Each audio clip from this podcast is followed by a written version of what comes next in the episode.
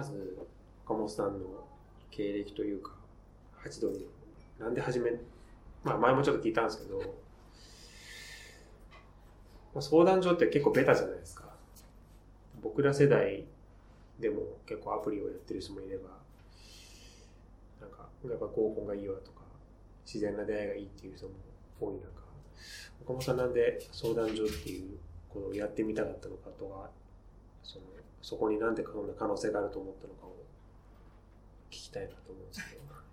私あのずっとあの大学卒業してから、うん。サラリーマンをやっていたんですが、うん。まあ、メディア関係。そうでメディア、そううんマスコミで働いていたんですがあのいつかは自分で何か起業しようと、うん。まあ、何か何かしら自分でしようっては思いながら、う十何年間、うん。学生時代、学生時代から。うん、学生時代は別にマスコミでなんとなく働きたいなみたいなうん。感じのなんか頭の悪そうな学生だったんですけど、まあそれであの、まあマスコミで働いていて、まあでもサラリーマンもなーっていうのもあったので、なんしら、なんか、私、うん。頑張ってそうじゃん。がん私すごい優秀なサラリーマンだね。あの、社畜。でも社畜の使い勝手のいいサラリーマン。文句言わずに。まあ文句言わずに、う。ただ、あの、効率よく働くタイプだったんですけど、うんまあ、実家もね、親が事業してたっていうのもあそうなんまですし、まあ、それも結婚相談所じゃないです すごい、あの、土建屋をやって。まして、まあ、そういう環境もあって、まあ、うん。自分で何かやりたいなっていう、うん。まあ、そうですね。って思いながら働いていたんですね。うんで、まあ、自身、私自身としても、うんものすごい、まあ、自身婚活をすっごい、うんうん。20代の後半3年間ぐらい、うん死ぬほどやったタイプ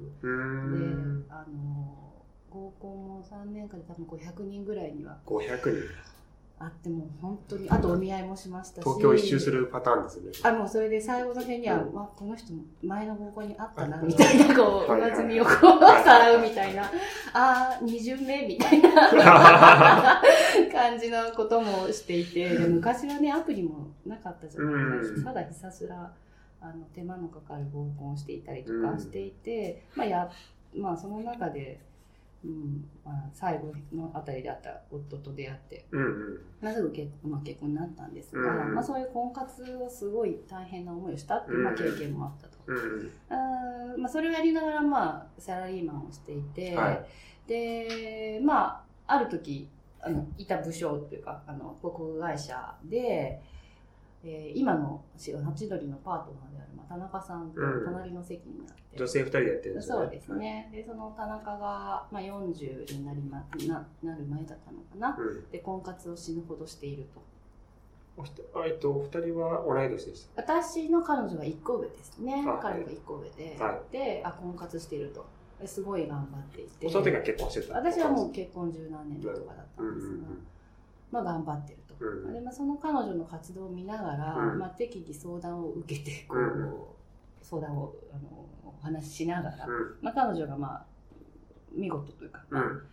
ね、40歳で自力で婚活して、うんあのまあ、ゴールインしたと。っていうのを見ていて、うんまあ、彼女みたいなマスコミで働きながら、まあ、今期が遅れていたり、まあ、うん働きすぎですよね。働きすぎで、て。まあ、遅れるって人も結構いる業界だったので、まあ、これ起業するには、うん。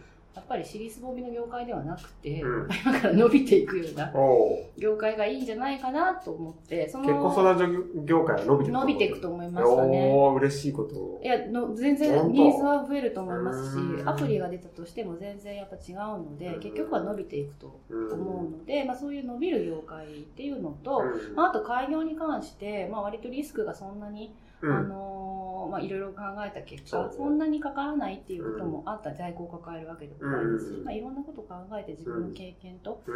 あ考えてこの業界あの起業できるんじゃないかなというので、まあ、思い切ってサラリーマンを辞めて開業をしたっていう素晴らしい。感じですね。まあそれはまあきっかけではあったんですが、うん。まあ、やりながらまあ思っているのは、まあこれはあれなんですけど、はい。まあ、世知辛いじゃないですか、まあ、東京特に。せちがいってどういうこなんていうか、みんなギスギスギスしてるっていうか、ねえ、生きづらくないですか？ほあ、そんな、東京いないからわか。そうだね。ガマ氷だからね、僕ね。のんびりしちゃってるから。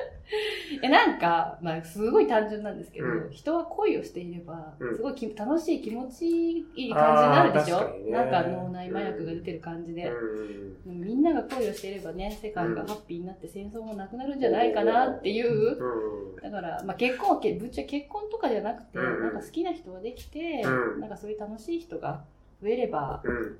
いいなっていう。気持ちはありますね。結構、ハチドリに来るお客さんの層がどうどんな感じなんですかね。やっぱ働きすぎの人とか、そうですね。結構キャリア層が来てるイメージですけど。そうですね、うん。キャリア層、皆さん、まだあ基本的には男女ともにそうですね、あの学歴もちゃんとしていて、うん。勉強ができて、真面目で働いているっていう方が、そういう人に限ってるわけじゃないですか。別に限ってるわけではなくて、オープンで全然あの別に選んでるわけではないんですが、割とうちのホームページ、皆さんホームページ入り口でこううんうんですが、ホームページの作りが、うんザ相談所みたいなあの感じではなくて、うん。あのちょっとイメージによっ。たものと、まあ、私が広告会社にいたっていうこともあって、うん。まあ、マーケティングの要素を使って、まあ、ちょっと頭で考える婚活しましょうみたいな。ことを打ち出しているので、うん。それに引っかかっていただける方が、うん。そういう方の傾向があるのかなっていうのは思います。結婚偏差値も面白いよね。あこんあそうです。婚活偏差値ですね。婚活偏婚活差値ですね。偏差値ですね。はい。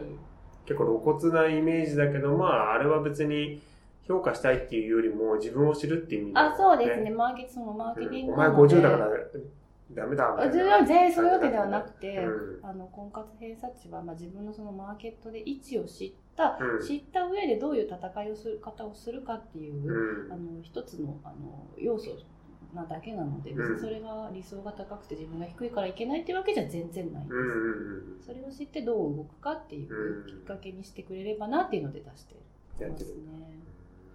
幸せな人が増えていってる感じします？どうですか？いやでもあれですよ。日曜日のホテルとかラウンジとか行ったことあります？慶応ああ、多いですよね。行ったいねいいあれ見るとみんな頑張ってるなと思って、うんすごいこう心の中で頑張れっていうふうに 思いますね。だからまあみんな頑張ってるから、うん。あの幸せな人は増えるんじゃないですか。やれば婚活はやればあの、まあ、その結果だその結婚っていう結果だけじゃなくて、うん。まあ人生を一回整理して考えるっていうそう。あれになるので、別にやるすごくやることがうん。何か損になるってことは絶対にないので、まあ、長い人生100年時代のうん12年うん。それにやってみても。費やしてもいいんじゃないかなとうん。真剣にやってみても。思いますね。いきなりぶっちゃけ話になって、ちょっと予定してない話なんですけど、まあやっぱりこう結婚相談所ってなると、アプリとは違って結構お金がかかるっていうことで、ハードルも、うん。まああと、ある程度時間もかかるだろうし、まあ一回は面談に行かなきゃいけないしっていう、なんかそれですごくハードルを感じる人が多いのかなとか思うんですけど、まあそれだけやる価値があるとは思いますね。あの私の会員さんで、もうあらゆる婚活をしてきてもうちに来たっていううん。30代半ばぐらいのうんうん。子がいたんですね、うん。まあその子は地方からまあ東京に来てて地方でも婚活をしていて、うん。地方はなんかなんか相席屋みたいなのがホテルのラウンジでやったりとか。して なんかそういうサービスがあったりとかいまあ、いろんなサービスをまあ受けてこうんのアプリもやってきて、うんまあ、うちに来て結局その子は3ヶ月ぐらいでうん。あのすぐあのいい人見つけて。大会して今幸せにしてるんですけど、うん。やっぱその子が言うにうんは、やっぱり婚活はいろいろしてきたけれどうん。も、お金をかけると、うん。その質がやっぱりそれに比例するので、うん。そのお金をかけなくても人には出会えるけれども、質は担保されないっていうふうには言っていました。なのでやっぱお金をかけるっていうことはその質の担保にはなる。質っていうのは条件面なのか、それとも本気度なのか本気度と、うん。まあ、条件も分かりやすいってことでその、うんこの婚活の効率が全然違うっていうことで全然質あ、嘘ついてないし。まあそうですね。あとまあうん。初めから条件が分かっているとあかなりか開示されてる。そしてあと結婚する意思がすごく明白だっていう、うんで相手もまあお金をかけて、うん。えーそこの相談所にいるってことは、やる気のある人しか 逆に言うといない。っていうことで、うんやっぱり質が全然違うっていうのは、あのその子が言っていてまあなるほどなっていうの